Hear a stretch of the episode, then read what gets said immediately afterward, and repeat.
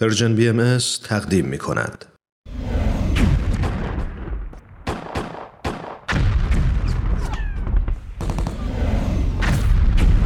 معماران صلح.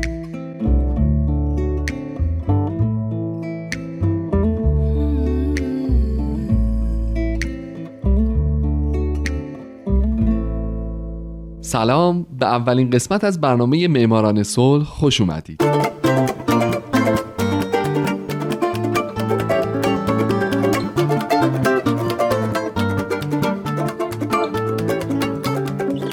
این اولین قسمت از برنامه معماران صلحه. من میخوام تو این برنامه به کسانی بپردازم که از آغاز پیدایش جایزه صلح نوبل تونستن اونو به دست بیارن. زنان و مردان و شرکت‌ها و مؤسساتی که یا دغدغه صلح دغدغه اصلی زندگیشونه یا اگرم نیست در یک بره از زمان کاری کردن کارستون که باعث شده جنگی اتفاق نیفته یا باعث صلح در یک نقطه‌ای از این جهان پر از جنگ شدن. من هومن حبدی هستم. لطفاً به برنامه من گوش بدید. اما قبل از اینکه به برندگان صلح نوبل بپردازم، اول آلفرد نوبل کیه و دوم صلح نوبل چیه و چجوری یه نفر برنده این جایزه میشه.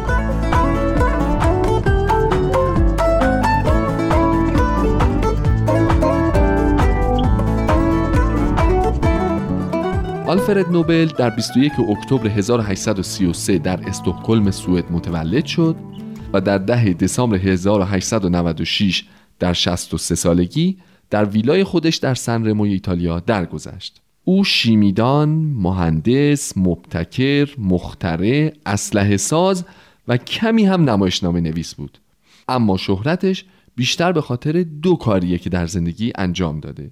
یکی ساخت دینامیت و دومیش اختصاص تمام ثروتش پس از مرگ به جایزه‌ای که همه ساله بدون توجه به ملیتی خاص به افرادی شایسته داده بشه. گفته میشه دلیل این کار دومش انتشار مطلبی دروغینه در یکی از روزنامه‌های فرانسوی زبان در سال هزار و هشتصد و هشتاد و هشت که در اون اینطور نوشته شده بوده که فرشته مرگ مرده است.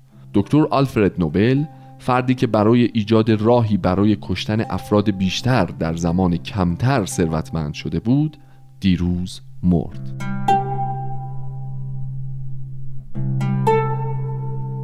نوبل اما با خوندن خبر دروغین مرگ خودش به این فکر میفته که تصویر بهتری از خودش پس از مرگ برای نسل‌های بعدی بسازه. پس تو وصیتش همه ثروتش یعنی سی و یک میلیون کرون پول که خب در اون موقع پول زیادی بوده رو به این جایزه اختصاص میده. جایزه‌ای که ما امروز اونو به عنوان جایزه نوبل میشناسیم که در شش رشته یعنی صلح، ادبیات، پزشکی، اقتصاد، شیمی و فیزیک به افراد شایسته دریافت این جایزه داده میشه. البته خود نوبل اقتصاد رو تو جوایزش پیش بینی نکرده بود و نوبل اقتصاد سالها بعد به رشته‌های پنجگانه نوبل اضافه میشه. او درباره جایزه صلح نوبل در وصیت‌نامه‌اش اینطور نوشته: جایزه نوبل صلح باید به کسی داده شود که بهترین یا بیشترین کوشش را در راه برادری ملل یا انحلال یا کاهش ارتش‌ها یا تشکیل و ترغیب کنفرانس‌های صلح کرده باشند.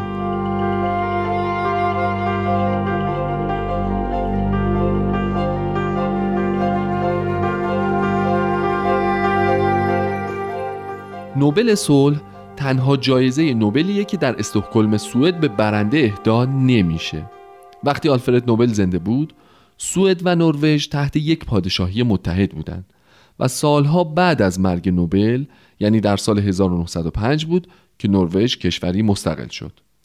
نوبل در وصیت‌نامه‌اش گفته بود که جایزه صلح نوبل باید توسط یک کمیته نروژی اهدا بشه و به خاطر همینه که هر سال در نروژ این جایزه به برنده داده میشه، اونم بعد از طی مراحل تقریبا پیچیده و طولانی. معمولاً هر سال بین صد و پنجاه تا دویست نفر کاندید دریافت جایزه هستند.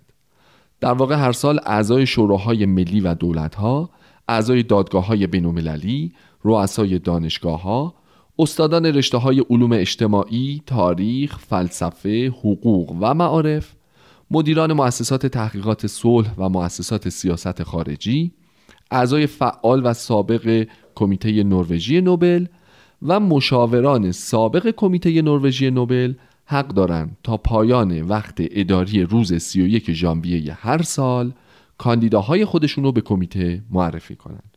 هیچ کدوم از این افراد نمیتونن و نباید خودشون رو برای این جایزه کاندید کنن. یه چیز دیگه هم این که نامزدهای دریافت این جایزه اصلا روحشون هم خبر نداره که امکانش هست این جایزه رو ببرن. جایزه نوبل به کسانی که مردن اهدا نمیشه و جالبه که بدونین سوابق نامزدها تا پنجاه سال محرومون شده نگه داره.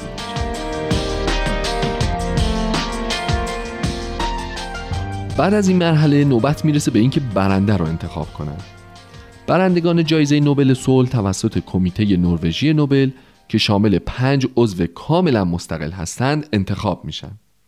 این کمیته معمولا کسانی رو برنده این جایزه معرفی میکنه که کارشون برای رسیدن به صلح کامل نشده اما در یک مقطع بسیار مهمی از کارشون هستند و اگه این جایزه رو ببرن میتونه حمایتشون بکنه. این نکتهش خیلی جالبه. خلاصه بعد از اینکه تا سی و یک ژانویه لیست کاندیداها به کمیته رسید، کمیته تشکیل جلسه میده. دبیر دائمی کمیته لیست کاندیداهای سال رو ارائه میکنه و امکانش هست که اعضای کمیته اسامی جدیدی رو هم به این لیست اضافه بکنن. بعد از این مرحله شروع میکنن دونه به دونه درباره هر کاندیدا بحث. بعد از این مرحله کمیته نروژی یه لیست کوتاه پنج تا بیست نفره رو برای بررسی بیشتر تهیه میکنه. اما کیا این نفرات رو بررسی میکنن؟ کمیته یه سری مشاوره داره که شامل گروه کوچکی از استادان دانشگاه نروژی هستند که در موضوعات مربوط به جایزه صلح تخصص دارن. این مشاوران معمولاً چند ماه این لیست نهایی رو بررسی میکنن و گزارشات خودشون رو به کمیته صلح نوبل ارائه میدن و در نهایت کمیته بر اساس گزارشاتی که بهش میرسه برنده رو انتخاب میکنه و معرفی میکنه. جالبه که بدونین تا سال هزار و نهصد و سی و شش مقامات دولتی میتونستن تو این کمیته عضو باشن اما از اون سال به بعد دیگه نمیتونن عضو این کمیسیون باشن تا این جایزه تحت تاثیر جو سیاسی نروژ اصلا قرار نگیره.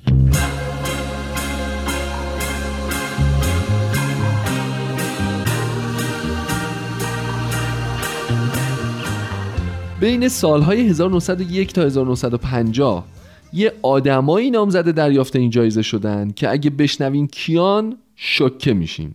مثلا اولی جوزف استالینه، دبیر کل حزب کمونیست اتحاد جماهیر شوروی که در سالهای هزار و نهصد و چهل و پنج و چهل و هشت نامزد بوده. دومی که از اولی عجیب‌تره هیتلره. فرض کنین هیتلر برنده جایزه صلح نوبل میشد، چی میشد؟ اما یه چیز عجیب دیگه این که ماهاتما گاندی اصلا جایزه نوبل صلح رو نبرده تو کل عمرش، در حالی که همونطور که میدونین یکی از سمبل‌های مبارزه با خشونت تو قرن بیستم. البته گاندی در سالهای هزار و نهصد و سی و هفت تا سی و نه و همچنین هزار و نهصد و چهل و هفت نامزد دریافت جایزه بوده. در سال هزار و نهصد و چهل و هفت البته بدشانسی میاره چون قبل از ژانویه چهل و هشت گاندی ترور میشه و خب چون طبق قوانین جایزه رو به آدمی که مرده نمیدن به گاندی جایزه ای نمیرسه و در این سال کسی اساساً برنده نوبل صلح نمیشه.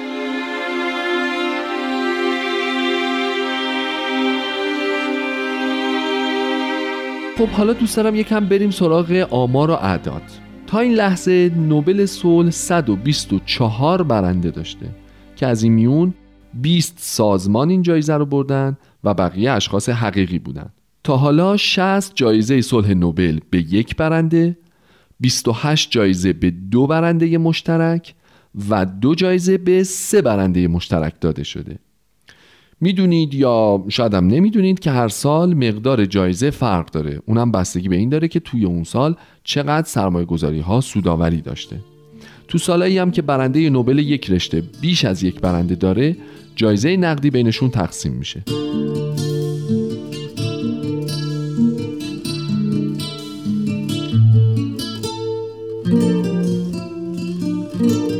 جوانترین برنده نوبل صلح تا این لحظه خانم توکل کرمان سی و دو ساله اهل یمنه و آقای سر جوزف روتبلات هم پیرترین برنده بودن با هشتاد و هفت سال سن. از میون برندگان نوبل صلح پانزده نفر زن بودند، از برتا فون ساتنر بگیر تا شیرین عبادی خودمون.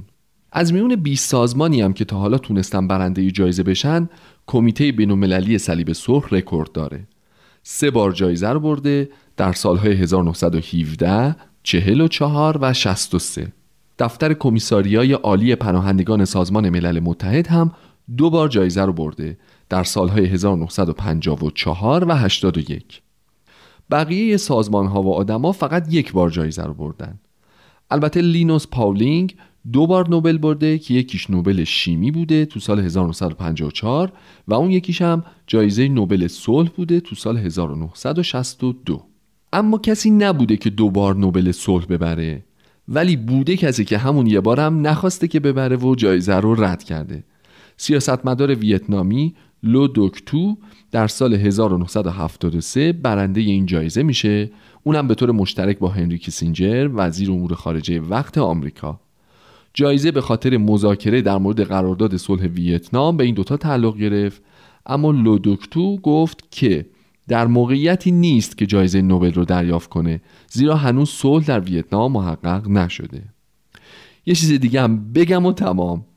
در این صد و ده دوازده ساله تو بیست سال به هیچ کس جایزه نوبل صلح داده نشده، اونم که بیشترش در خلال جنگ‌های جهانی اول و دوم بوده. در عوض جایزه نقدیش مونه واسه سال بعد و به کسی که سال بعد برنده شده جایزه رو دادن.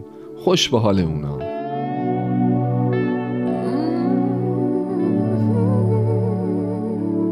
خب اینم از اولین قسمت برنامه معماران صلح که میپردازه به برندگان نوبل صلح از اون اول اول تا حالا. انشالله اگه عمری باقی موند هفته بعد میریم سراغ برندگان نوبل صلح. در واقع اولین برنده نوبل صلح در سال هزار و نهصد و یک. من هومن عبدی هستم و امیدوارم شمایی که الان شنونده برنامه من هستین در آینده یکی از برندگان نوبل صلح باشید. شاد باشید و خدا نگهدار.